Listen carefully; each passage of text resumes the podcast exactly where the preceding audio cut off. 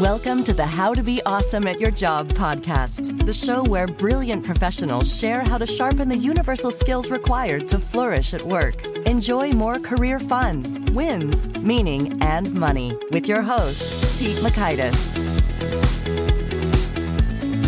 Hello, and welcome to episode 842 with Carol Kauffman. Carol has got some excellent perspective, questions, insights on how you can thrive in stressful or high stakes situations. So you'll learn one, the super question to ask yourself dozens of times a day. Two, how to avoid being hijacked by stress. And three, how to find the best approach in any situation. So if you want to check out the show notes with the transcript or the links to items that we mentioned here, please visit us over at awesomeatyourjob.com slash EP842. And while there, check out some of our goodies like every episode tagged by the topic and competency covered, the full text searchable transcripts, and a whole lot more over at awesomeatyourjob.com. Now, here's a little bit about Carol. Carol Kauffman is internationally known as a leader in the field of coaching. Carol works extensively with global CEOs and their teams, also serving as an assistant professor at Harvard Medical School, visiting professor at Henley Business School at the University of Reading, UK, and a senior leadership advisor at Egon Zehnder. Marshall Goldsmith named her the number one leadership coach, and Thinkers 50 ranked her among the world's top eight coaches. Big thanks to Carol for sharing her wisdom with us, and big thanks to our sponsors. Check them out. One sponsor to check out is LinkedIn Jobs. Did you know that you can post a job for free at linkedin.com slash be awesome? And with a fresh year, perhaps you're like many small business owners looking for some fresh insight and talent to make 2024 extra amazing. Well, LinkedIn Jobs has created tremendous tools to help you find the right professionals for your team faster and free. I love how they make it so easy with their promotion and selection tools. LinkedIn isn't just another job board. No, no, no. LinkedIn has a vast network of more than a billion professionals, which makes it the best place to hire. Here's some fun facts 86% of small businesses get a qualified candidate within 24 hours, and small businesses rate LinkedIn jobs number one in delivering quality hires versus leading competitors. You can post your job for free at linkedin.com slash be awesome. That's linkedin.com slash B-E, A-W-E-S-O-M-E, as in you are being awesome, be awesome, to post your job for free. Terms and conditions do apply. Now, here's Carol. Carol, welcome to How to Be Awesome at Your Job. Thank you. I'm glad to be here. Well, I'm super excited to talk about your latest real time leadership. Find your winning moves when the stakes are high. But first, I need to hear about your first job with a violent horse. What is the scoop here? Oh, okay. Well, actually, my very first job was a pooper scooper. Okay. Yeah, with because we had an illegal kennel in our home when I was growing up. So imagine having 30 dogs and um, not understanding why 101 Dalmatians is unusual. Mm-hmm. So yes, my job was to to one do pooper scooper, but also was to let the dogs out in the correct order. So we'd have two whites, two browns, an apricot, and a chocolate, and then you do it again and again and again, and everyone just thought they were the same jobs, the same dogs. Oh. so that was the beginning of my my life of crime. The violent horse thing happened by accident, where there was just this beautiful white horse of every girl's dreams. And I walked in because I was taking horseback riding lessons, and they were there was a lesson going on. And I knew I wasn't supposed to be in there. So I, I just sort of walked in, and there was a, a window and, and a bucket in front of it. So I had to turn my back to the horse to look outside to make sure my lesson wasn't happening. And what I didn't know was that according to Monty Roberts, who's the original horse whisperer, when you have a naughty horse or a violent one, you turn your back on it by 45 degrees, which is exactly what I had done. And when I did that, the horse came over and started befriending me. And then that was the beginning of learning about, first of all, nonverbal behavior and how to relate to animals that everyone is scared of. But if you treat them right, they befriend you rather than attack you, which is what he did to everybody else. Hmm. Oh, that's beautiful to pick up from an early age. Good stuff. Yeah, it was wonderful. Yeah. Well, talking about your book here, Real Time Leadership, is there a particularly surprising or counterintuitive discovery you made along the way here that really struck you? Well, that's interesting. Probably the one thing, I'm not so sure it was counterintuitive, but what's really striking is how a split second intervention can make a big difference. And, you know, that's almost cliche, but it's really powerful when you see it. So I can I can talk about that a, a little bit. Marshall Goldsmith has gone crazy with one of my questions, but it is really amazing if you stop and make a space. It's even even very quickly. It can be really powerful. What happens as a result of that? Okay, well now I just have to know. Marshall said went crazy with one of your questions. What was the question, and how? In what way did he go crazy? Oh, I'm not going to tell you. Sorry. Oh, yeah. okay. so the question was it was New Year's one year. And you know how we all have the what I'm going to do? Like my New Year's resolution is always mm-hmm. what am I going to do? And this year I'm like, really? I'm going to do the same resolution and it's going to last six weeks and then be gone again? So the question came to me instead of what do I want to do, it was who do I want to be? Okay. Right now. So I'd love for you and, and people listening to try it and ask yourself that question 20 to 80 times, like today or tomorrow. Okay. Like the waiter is slow and you're really hungry. Okay, who do you want to be? Maybe you're someone has given you a project that they're working on and it's really subpar and you really knew they could have done better. Oh, at that, who do you want to be? Mm-hmm. Or you're giving someone your report you've written. Okay, who do you want to be? So that is this very split second course correction question. And why Marshall loved it is he felt, I'm not entirely sure why, but he felt what he says is I've read 500 books on Buddhism, and this is the best description of mindfulness I've ever heard. Okay, there you go. Grab that quote. yeah. So that is really powerful. That's probably one of the most powerful things that that I think comes from the book. All right, that's good. That's good. Well, I visited Marshall's home. It was cool to see all the Buddhism stuff. And then, so yeah, maybe that will be inscribed somewhere in there over time. All right. Well, let's hear about the, the book, Real Time Leadership. What's sort of the big idea or main thesis here?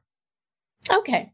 Building off of that, the book, I love the quote by Viktor Frankl in Man's Search for Meaning, which is between every stimulus and response, there is a space. And in that space lies our freedom. Okay, so that's good, making a space. But then, like, what do you do with that space? So the entire book is if you can stop and create a space instead of having your default reaction or your automatic reaction, and you make a world of choice there. What we then do for the whole book, which is, as Marshall says, it's dense in a good way, we literally go through what are four sets of things you can do when you've made space that are going to help you towards optimal performance, but also towards being a better human being. So it's make that space for choice and then have an idea of like what to do in that space. Okay. So could you share with us an inspiring story of someone who did just that, maybe in a particular high stakes, high risk situation or habitually and, and saw really cool results from that? Okay, I think the first example that comes to my mind now this this was someone who wanted to be a CEO, but it it applies any difficult interview that you've had. So he was in front of you know doing the first two days, the first day of the interview, he was really convinced that what it was he needed to do was wow them. Okay, so he didn't make a space to consider if that was true or not. So he was giving them lots and lots and lots and lots of information. And I think we all can do that. We're applying for a job. And we think that they just want to know how much we know. So we spit it all out. But he saw that he was sort of losing the attention of people. And then they were getting restless. And so he just did more of it. And finally, it's crashing. And he just sort of tries to maintain good posture and dignity and, and walks out. And like, what is he going to do the next day? What did he get wrong? That's when we talk about, we have this acronym MOVE, and the M stands for being mindfully alert. And mindfully alert to what are the external demands you need to meet. In this case, you wanted the job, etc. What are the internal challenges you have so that you're able to meet that demand? And then how do you need to relate to people? What happened was he, he left. Then he called uh, David and me but also the head of the NomGov committee, the nominating governance committee, called and said, We think he's out. We have somebody else. So then we talked to him and really said, Well, what is it that you're really trying to do? And that's a question we don't ask ourselves enough. Like, what are we actually trying to do? What's your reflex? And can you make space and think about it like, hold on, what do you really need to accomplish? And in his case, it was to be making a connection with the board so they would feel safe putting him into this position and to also take their perspective. So his perspective was, let me throw a bunch of things at you. Their perspective is, how many things can I absorb? So one of the things about it is, how can you know what you need to do? How can you know who you need to be? And in this case, he had a lot of emotion regulation and was able to change course the next day. And he was able to also transcend his ego. So he could see, oh, I did that, and that's on me, not on them. And then he could interact with them differently. So that's one of the core concepts of the book and of real time leadership. And it also works at home, by the way. Mm-hmm. Well, let's hear that story as well. Okay. I love this story. My son, Michael, who's now a mechanical engineer, when he was 11, I walk into the dining room and there's this like unholy mess on the dining room table. I walk in and he says, Okay, I'm done with my homework. Can I watch TV now? Okay, so now remember the three dimensions of leadership. What do we need to do? Who do we need to be? How do we need to relate? And we are leaders at home. We are leaders with our peers. We're leaders in lots of ways. So the first question is, what do we need to do? And the reflex is get the homework done. You know, so you go over and like, you know, first it's an unholy mess and there's scribble marks everywhere. And I was working on the book. I thought, wait a minute, what is my actual goal here? It is my goal to just get this homework done? Or is my goal to help him learn how to be disciplined? Or is my goal to have him love learning? Or is my goal having him watch his parent be chill and talk with him under stress so that he can mm-hmm. be more like that. Like, what is your goal? And we just assume it's like, get the homework done, the reflex. So we're saying, stop, make a space. Okay, so there's that. Then, you know, well, who do I want to be in that moment? It's at the end of the day, have I done enough investing in my own emotion regulation so that I'm able to stop as opposed to I'm tired, I'm cranky, just I don't want this. So that's my internal development. And then, okay, what's the best way to relate to Michael at this moment? Is it to get really involved and help him get the homework done? Is it to give him space? Is it to be nurturant? Or is it to just pause and not do anything? And that's actually the second part of the model about your options. But I actually, the hardest one is to do nothing, particularly when you're triggered and annoyed. So I like stopped and did nothing for a moment. And when you do that, it mimics the in the shower or when you go running and an idea hits. But if you can just pause, see what comes to you. And what popped into my head was a question. So I just said, So, Michael, I want you to ask yourself a question. And then, depending on the answer, you can go watch TV. I want you to just look at this and just ask yourself, Am I proud of my work? And if you're proud of your work, you can go watch TV. And I left the room. And he maybe spent two or three extra minutes taking a look at it and decided that he was proud enough and, and he maybe did something. But it had an impact on him in terms of me in that role, giving him space, trusting him, and then giving him an opportunity to be self motivated. Mm-hmm. And so, what happened at the end? well, he stayed there about two or three minutes and did a little bit. Then he went in to watch TV.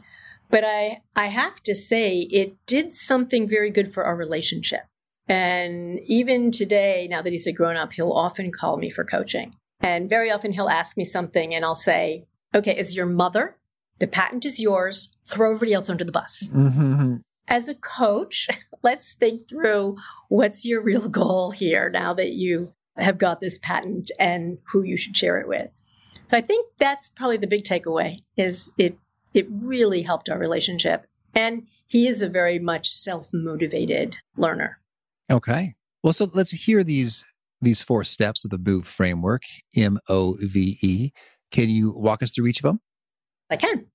Okay, so M, I'll name them and then go through, and then you can sort of decide which one that that our our listeners would be most interested in.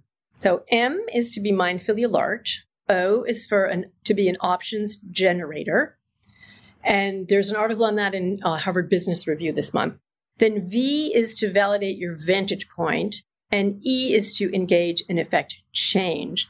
So we did a little on M already. So M is being mindfully alert, mindful in terms of not prejudging things, alert like an athlete. Mm-hmm. Very agile, aware of what's going on, and being able to respond. And a big part of that being the three dimensions of leadership that I talked about. What do I need to do? Who do I need to be? How do I need to relate? Now, the options generator is when I work with people. And again, this can be top of the house, this could be me, this could be you're writing a report, you could be a novelist, you could be an engineer, anything.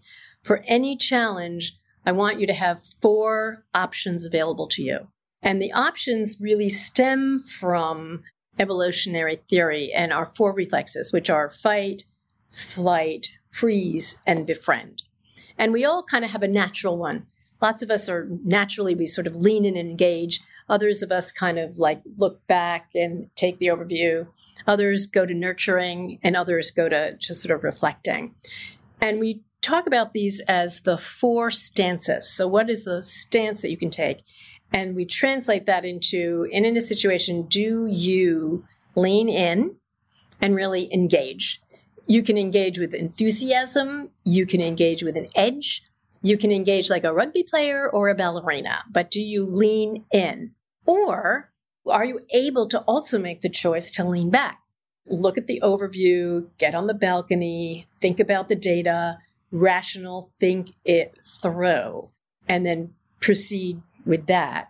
Then the third one is leaning with, and that is caring. And the idea if someone has done something to help you, you want to help them. Or on a bigger scale, it's your culture. But that third way is being nurturant. Then the fourth way is to not lean at all. And that is when something is thrown at you, do you have the capacity to tolerate the silence? Do you have the capacity to not be triggered and just sort of stay in your space? So that's the options generator. V, validate your vantage point. 75% of business failures are due to overconfidence. So you're not validating your vantage point. And we have a number of ways to figure out is my vantage point accurate? If I was going to see something incorrectly, what is it that I'm most likely to, to do? How does my personality impact what I see? Bunches of stuff, and then unconscious bias as well. So, mindfully alert, options generator, validate your vantage point, and then how can you engage and affect change?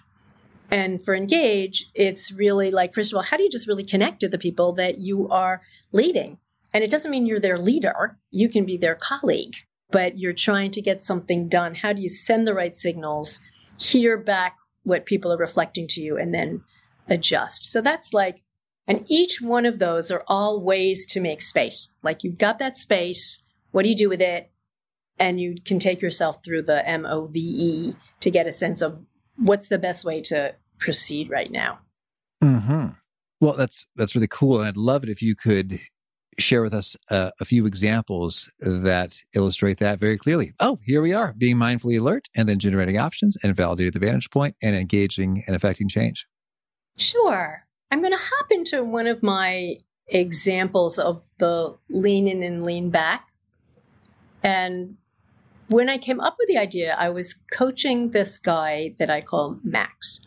And Max, his very dear friend, had become his boss. And this relationship had just gone to hell in a handbasket. She was micromanaging him. He had a whole fund that was going to be used for one thing, and she actually took it away. Hmm. And it was so bad that at the end of the day, he would say, I would only make appointments with her at the end of the day so I could immediately go home and have a martini. Okay, so lean in. So he had like, you know, I need to manage this, blah, blah, blah. And I'm like right there with him. And he then says, you know, after she micromanages and this and that, and then she starts confiding in me and telling me secrets. And I'm thinking, oh my goodness, like she's a sociopath. Like this is so manipulative. And just as about, I'm about to go with that energy, I'm like, stop, make a space. So this really, you can use this just for yourself as a coach or as well as in a, a leadership position. So I stopped and, and thought, okay, let's lean back. So I then said, so Max, let's let's pause for a minute. what might be going on in the overview? Like, what's the bigger picture here? And then you could see how the leadership team over her was really, really coming down on her, huge pressure. And that in fact, she was passing that along because she was under such intensity. But it helped him to like be able to chill a little bit. Then I thought of the next one, which was in this case, don't lean. And I was actually uh, afraid to ask him this because I thought he would get mad at me, which was I said, So listen, Max, you always you get your way in the end and you even got all your funds back. Why is your behavior even bothering you? And that was just like, that was sort of a, a curveball question for him and a good one for us to ask when we're activated to really go, wait, why is this bothering me? Does this really need to bother me? Do I need to be triggered right now? That takes you back to who do I want to be right now? Right? What am I really trying to accomplish? So all of these you can see they're intertwined. But then, okay, so he's like, well, that that's interesting. And again, it helped him make a little more space. Then the last one with him was to, to think about leaning with. And so then I said, so listen, she used to be like one of your good friends, and you're describing all this pressure that she's under. What if you're your goal, okay, remember the external goal. What if your goal in the next time you met with her was just for her to feel better at the end of the meeting? And that was just a real shocker for him. And he remembered, oh, right, we used to be friends and she's under so much pressure. So, what you could see was if you link this together now, so those were the four stances, but you can see how it's connected to what do I need to do? Who do I mm-hmm. need to mm-hmm. be? And how do I need to relate? But also, we were also secretly doing vantage point. Because it's like, wait a minute, you have this perspective, your point of view is that she's doing this on purpose and that she's something that rhymes with witch. And that this is, again, volitional on her part and it's about power. And his anger and his triggering had really clouded his thinking. And we all fill in the dots with our hopes and our fears. And he was then able to, to see more clearly and then in terms of being able to engage and affect change, in this case, it was just, okay, I just want to engage with her as a human being. And it got much better for a while. All right. Well, thank you. Well, now I'd love it if you could maybe share a, a top do and don't for each of the four steps of the framework. Like, hey, when it comes to being mindfully alert, you probably want to do this and you probably don't want to do that. Okay, so here it is. Let's say I'm going to have a difficult conversation what do I want to do? What do I not want to do? So if I think about being mindfully alert and I'm about to have a difficult conversation with someone, first question is what do I really want to accomplish? And then what do I not want to accomplish? So in in this particular situation, someone had cost me a massive amount of stress and and finances. And I was aware that when I was thinking about the conversation, part of me just wanted to, pardon the expression, I just wanted to put her nose in the pee pee. I mean, look what you did to me. Mm-hmm. And it's like, no, like what really needs to be done now? And what, what really is the ultimate goal? Not what is it that's going to make me feel better in this moment. So do make a space to think about what you really want to do. In in that case, for a difficult conversation, go back to the homework example. So there, and then who do I want to be? Well, what you want to be able to do is remember your strengths. You don't necessarily want to like dive into all the ways you're inadequate. Mm-hmm. It's like, yeah, okay, I've got a lot of flaws, but here's the things that I do need to do right. Then, in terms of how do I need to relate, what you want to do is what I call the platinum rule, and you do not want to do the golden rule. So, the golden rule it's of fairly low bar in some ways, which is okay, so Pete, we're in a situation and it's like, I should treat you the way that I want to be treated. But what if what it works for you is not at all what works for me? Let's say I'm a super extrovert and you're an introvert and you're having a hard time with something. Well, as an extrovert, I might think, oh, Pete, you need a pep talk and this and that and this and that. And inside you're going, oh, dear Lord, just leave me alone. I need to think. So you don't do the golden rule, give to others, treat others as you would want to be treated. You do the platinum rule, which is treat others as they would want to be treated. So that if we just go through the M, those are some do's and some don'ts. Mm-hmm. All right. And then with the OVE?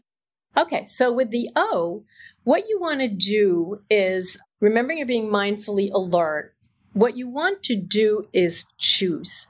So when it comes to leaning in, like even that hard, tough conversation, or you're leading a merger and acquisition, right? Like, do I lean in and get tough? Do I lean back and get the data? So the point is be aware of your default. That's the do. The don't is automatically go with your default because it's the easiest thing to do. So be aware of what the four stances are and then challenge yourself. So you may be someone, for example, that when you do something, you like to go big and you like to go fast and you want to get it done. Well, like lean in. It's like, well, wait a minute. What would it look like if I went slower and I was more careful? So the point for me isn't that you do the the one that say I might think is better. It's that you could really visualize here's four different ways. I could go in strong, do something big. I could go in more gentle and do a series of smaller things. I could think about people first and not the outcome. I could be able to be more reflective. So I want someone to know what the four paths would be like and able to make space to choose. So the do is know the range of how you could be, and the don't is go with your gut automatically. Mm-hmm. Although sometimes going with your gut is the right thing to do, but it should be choice and not automatic. Yeah. And then when it comes to validating, are, are, there any favorite approaches that could give you a boatload of clear validation or invalidation of, of your hypothesis for what's up here? Yeah. So the don't is don't assume you're right. Mm-hmm. Also, don't assume you're wrong. don't assume. Start out with this is what I think. And then allow yourself a moment in space to say, do I actually agree with myself? Am I seeing clearly? Do I have rose colored glasses on, charcoal colored glasses on? Am I nearsighted or farsighted? So, for example, nearsighted, if you're in a subject matter expert role, you can see things up near really, really well, but you may not have the 100 mile view that a CEO does. But then let's say you're a CEO and you're farsighted, but there's stuff going on right under your face you don't know. You can't see up close very well. So it's knowing what your strength is and how to balance it. And then the big one for validate your vantage point is again, no, do I tend to doubt myself too much or do I tend to be overconfident? And then are what are my biases? And how can I begin to know what I don't know that I don't know? Mm-hmm. The answer is ask people a lot and get over yourself. So I would say that was the and the big thing is we do connect the dots with our hopes and fears. So one of the guys who helped with with the book, my my co-author David Noble was was friends with him, was a retired four star general. And I didn't even know there weren't a lot of four star generals. He's like, Carol, there's only been one five star general, mm-hmm. which I didn't know. Like Eisenhower there's like two of four star generals. Really nice guy, very like small and and very very pleasant. But he's like, you know, he would be like in charge of the Iraq theater. And he's like, you want to fight the war you have, not the war you want. And so bring that down to us is we want to be reality based with what's really going on, not with our wishful thinking and not hijacked by our fears. So that's sort of the V. All right. And then with engaging? With that, it's what you want to be able to do is send clear signals. And a big mistake we make, personally, one of my favorite mistakes, because I make it a lot, is I believe I have been achingly clear in what it is I'm asking, or and others aren't. So I think I'm being very clear on my intent. And I now know that my automatic belief what when I engage is I've got to be very clear on communicating my intent. So one example that we see a lot with leaders is they tend to think people can read their minds. Like I'm having a meeting, so you and I and a couple people were having a meeting and we're brainstorming. And then I'm just stunned when I find out that you went out and did all those things because hey, we were just brainstorming. Uh-huh. But I wasn't clear about that signal. I didn't say, "Hey, we're just brainstorming now for Pete's sakes pun intended, uh, for Pete's sakes, don't like go out and do anything. This is a brainstorm. Mm-hmm. and how to signpost so people aren't like running around. But it's amazing how unclear you can be when you think you're being clear. Yeah. Well, it's a lot of good stuff, Carol. Tell me, anything else you want to make sure to mention before we shift gears and hear about some of your favorite things? What I'm really hoping for is that this material doesn't just help you at work, but it helps you at home and it helps you step into all that you can be. Mm-hmm. That it really can help you become an extraordinary person and for you not to put blocks in front of yourself. As I say, if anybody's going to get in your way, please don't let it be you. Mm-hmm. All right. Well, now could you share with us a favorite quote, something you find inspiring? Quote that I have heard. Well, of course, there's the the stimulus and response one that I really love. And could you share a favorite study or experiment or bit of research? The one researcher that I love is a man named Richard Boyatzis, a neuropsychologist at Case Western Reserve. And you should get him on your show sometime. What he's done is really looked at what part of our brain is activated when we are in an interaction. And basically, it's every interaction is neurological, mm-hmm. that you're activating the threat or the reward system of the other person. And that's the sympathetic is the threat, and the parasympathetic is the reward system. So in any interaction, that's going on. And if you want to have a positive influence on someone, you will activate the parasympathetic nervous system.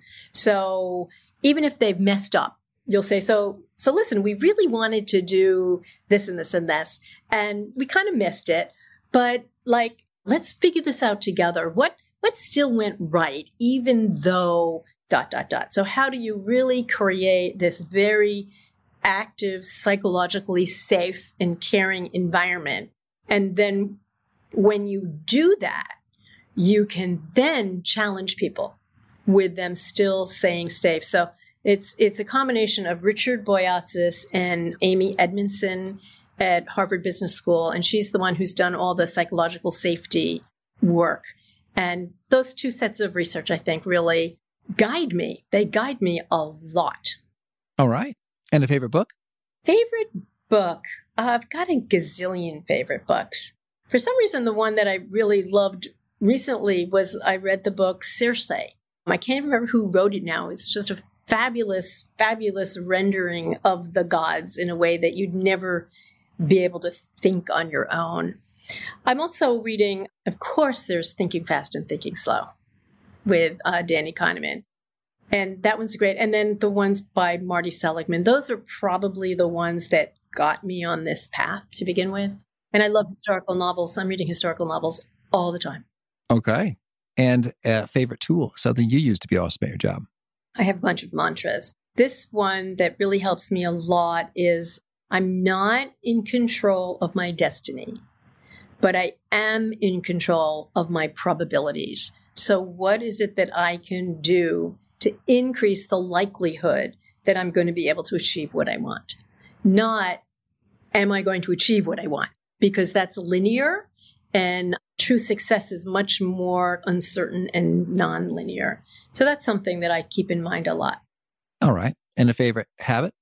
A favorite habit. Probably the favorite habit is what I was talking about earlier of asking myself, who do I want to be right now? And I'm curious, are there any other super questions that you go to a lot? I'll tell you one that I really, really like, which is this. Say you're thinking of doing something. If you knew you couldn't fail, what would you want to do? Mm-hmm. All right. And one of the things we ask in the book a lot is something we call the 10 of 10 question which is if I'm going to do something, if I was a 10 out of 10, what would it look like? And then I'd ask myself, okay, on that scale, what am I now? Let's say I'm a seven.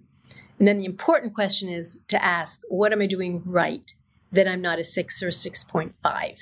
And then what could I do over the next eight weeks to get from a seven to a 7.5? Mm-hmm. And is there a favorite quote of yours, something you share that really resonates with folks they quote frequently? Well, I like some of my own quotes. I have a bunch of things called Carolisms. So one of them is if anyone's going to get in your way, please don't let it be you. The I'm not in charge of my destiny, but I am in charge of my probabilities. And People often ask me to give talks on confidence, and mm-hmm. I say that's fine, except I don't believe in it. So the other one is confidence is irrelevant. What matters is your purpose and what you're trying to do, because confidence is simply a pleasant, subjective, emotional experience, and it is not a requirement to do anything at all. Okay. And if folks want to learn more or get in touch, where would you point them?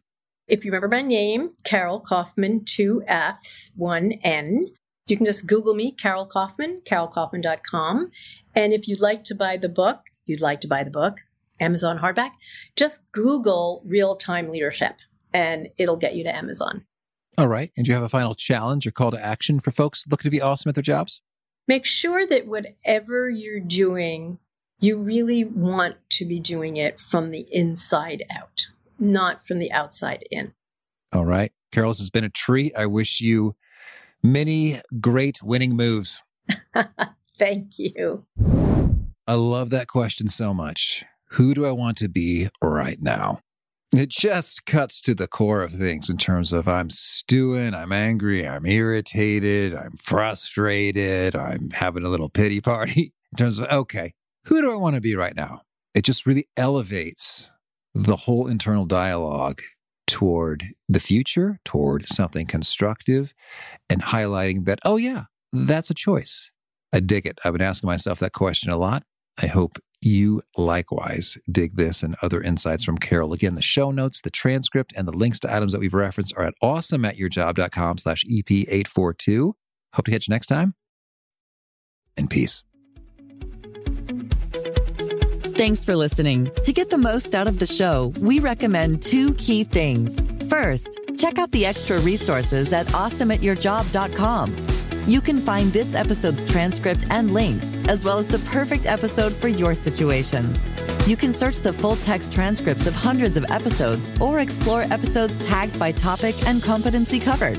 Second, subscribe to the podcast and get future episodes automatically. You can subscribe by telling Siri and several other smartphones and speakers, subscribe to the How to Be Awesome at Your Job podcast, or by tapping subscribe in your podcast player of choice.